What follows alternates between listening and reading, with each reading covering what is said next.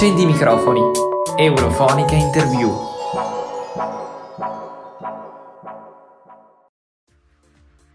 Buongiorno a tutti, bentornati ad un nuovo appuntamento di Interview, il format di Eurofonica per le interviste. Sono Nadia Antentic e qui con me c'è Giulia Gatti, una ragazza di Gallarate in provincia di Varese. Abbiamo deciso di far sentire la sua testimonianza in quanto coetanea che sta soffrendo e si sta curando in un paese dell'Unione Europea. Ciao Giulia. Ciao. Giulia ha una lunga storia di sofferenze alle spalle. Ha impiegato molti anni prima di avere una diagnosi della sua malattia di Lyme e non l'ha avuta in Italia. Ci racconti un po' del tuo percorso prima della diagnosi? Quale difficoltà hai incontrato in Italia e dove invece sei stata aiutata? Sì, allora io ho iniziato a stare male, ad avere i primi sintomi intorno al duemiladieci duemilaundici, quindi un po' di anni fa. Inizialmente ovviamente dopo questi sintomi ho iniziato a fare tutta una serie di eh, controlli ed esami eh, in Italia con diversi medici. Però qualsiasi tipo di esame io facessi eh, non veniva riscontrato nulla, nel senso che i miei esami erano sempre mh, molto equilibrati, mh, a posto. Quindi anche i medici non, non capivano questa, questa situazione.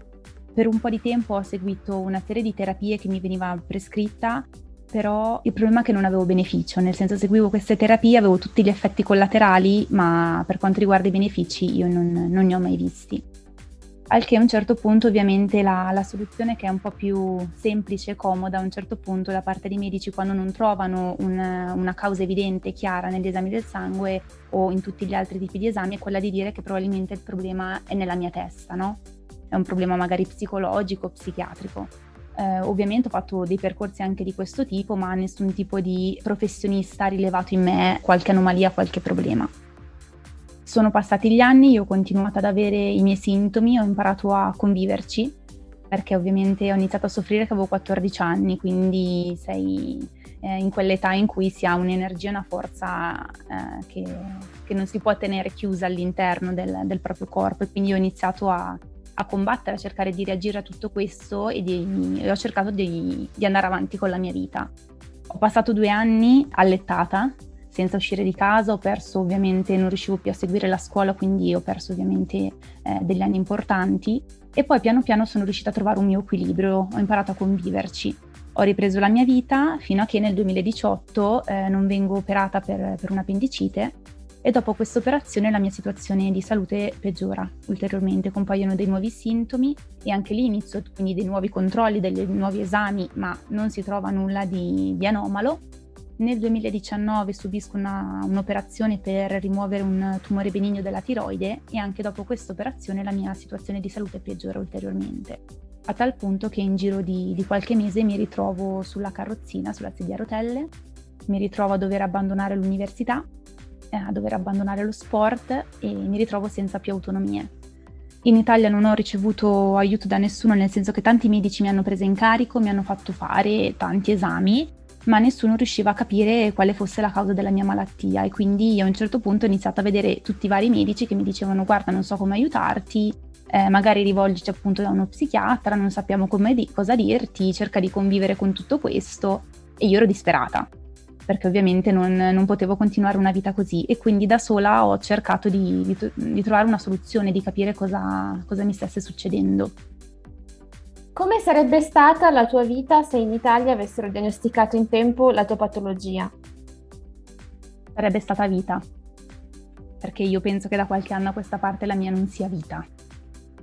Quindi sicuramente non, avrei, non mi dovrei eh, muovere attraverso una carrozzina, non avrei dovuto abbandonare quelli che erano i miei sogni come appunto l'università, eh, non dovrei dipendere da, dagli altri completamente, perché appunto non, non ho più autonomie, quindi qualsiasi cosa io debba fare, anche banalmente eh, andare in bagno, lavarmi, io ho bisogno di aiuto.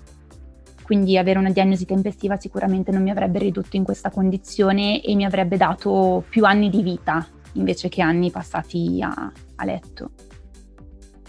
In che modo sei riuscita a capire da sola di quale malattia soffrissi e cosa hai fatto poi? Allora, a un certo punto, appunto, abbandonata da, da tutti gli specialisti, eh, non sapevo più a chi rivolgermi, perché ogni specialista mi rimbalzava a, ad un altro, no? E a un certo punto gli specialisti sono son finiti. Allora ho iniziato da sola a fare ricerche. Sicuramente il fatto di aver intrapreso un percorso universitario in professioni sanitarie mi ha aiutato sotto questo punto di vista. Ho iniziato a fare delle ricerche giorno e notte e dopo non so quanto, quanti giorni, quanto tempo, finisco casualmente sul sito dell'Associazione di persone affette da malattie di Lyme e coinfezioni. Leggo le storie delle persone che ne sono affette e mi ci ritrovo. Quindi a quel punto contatto l'associazione, entro a far parte di, di gruppi eh, sui social di persone che ne sono affette, che sono affette da questa malattia, e confrontandomi con, con queste persone eh, mi rendo conto che pro- può essere che, cioè che probabilmente la mia storia davvero eh, non è poi tanto diversa da, dalla loro. Inizio quindi a fare degli esami, sia qua in Italia che all'estero, e tramite questi esami scopro di essere affetta da questa patologia, però tramite gli esami svolti all'estero, perché gli esami che io ho svolto in Italia invece eh, rilevano una negatività, e anche il mio medico di base mi dice no guarda eh, l'esame è negativo, non hai questa patologia, mentre tramite l'esame che inizialmente avevo svolto a Dubai io scopro di, di essere affetta da questa patologia. Quindi in quali paesi hai cercato la diagnosi e che differenze ci sono tra i sistemi sanitari dei diversi stati dell'Unione Europea? Allora, appunto, io i primi esami li ho fatti tramite eh, una clinica di Dubai, che però appunto è solo un laboratorio di analisi, quindi poi non, non avrebbero potuto prendermi in carico. Dopo questi esami positivi ho cercato comunque aiuto qui in Italia da qualche medico, ma eh, sono stata derisa e attaccata, perché quando viene pronunciato semplicemente il nome malattia di Lyme, non so perché i medici hanno questa reazione, e quindi ho, ho capito che dovevo andare all'estero. Ho fatto tutta una serie di valutazioni, tra cui la principale ovviamente è anche l'aspetto economico, perché curarsi all'estero vuol dire doversi pagare tutte le spese mediche eh, da soli, e ho deciso di, di partire e di andare in questa clinica in Polonia, a Danzica, dove appunto sono, sono esperti in questa patologia, e quindi ho organizzato il viaggio, mi sono messa in contatto con loro, ho mandato tutta la mia documentazione e abbiamo fissato un appuntamento e mi sono recata in Polonia. Arrivata in Polonia mi hanno fatto subito anche lì gli esami, che sono risultati negativi, però la differenza che c'è tra Italia e Polonia è questa, che in Polonia viene fatta la diagnosi clinica, ovvero una diagnosi che si basa sulla sintomatologia e sulla storia del paziente, proprio perché sono consci che purtroppo ad oggi non esiste un esame eh, in grado di dividere in maniera corretta i soggetti sani dai soggetti malati. E quindi basandosi sulla mia storia hanno iniziato le terapie con l'obiettivo proprio di andare a potenziare il mio sistema immunitario, e io ho iniziato le terapie a settembre e a dicembre dell'anno scorso eh, ho iniziato ad avere i primi esiti positivi degli esami del sangue, proprio perché il mio sistema immunitario ha iniziato a produrre gli anticorpi, e quindi finalmente poi ho potuto avere una diagnosi. In, in Polonia non sono in cura presso un ospedale, quindi sono in cura presso una clinica privata. Quindi non posso fare un paragone rispetto alla sanità pubblica qui e la sanità pubblica eh, in Polonia. Però sicuramente eh, questo aspetto qui della diagnosi clinica è un aspetto importantissimo, perché mi ha permesso di avere accesso alle cure. Sicuramente il problema della lingua è un problema importante, perché né io né loro parliamo quella che è la nostra lingua madre, e quindi ehm, a volte è difficile capirsi, soprattutto quando si parla in termini medici. Soprattutto per me, quando mi spiegano determinate cose è complicato. Però sono molto comprensivi, sono molto empatici e mi stanno aiutando in questo percorso. Mi hanno dato la possibilità almeno di, di provare a, a riavere quella che è, che è la mia vita. Come ti stai trovando in Polonia? Ti senti come una cittadina europea, quindi a casa?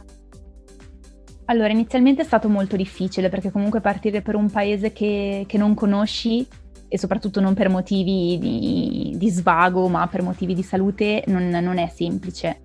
Però poi mi sono abituata, ho capito un pochino come, come vivono le persone lì. Sono persone molto, molto gentili, molto empatiche, anche banalmente quando mi vedono con la carrozzina eh, sì, sono sempre molto disponibili ad aiutare, magari a farmi passare avanti eh, al supermercato, quindi cose in realtà che possono sembrare banali ma non lo sono, perché invece sono, fanno, fanno tanto, sono importanti.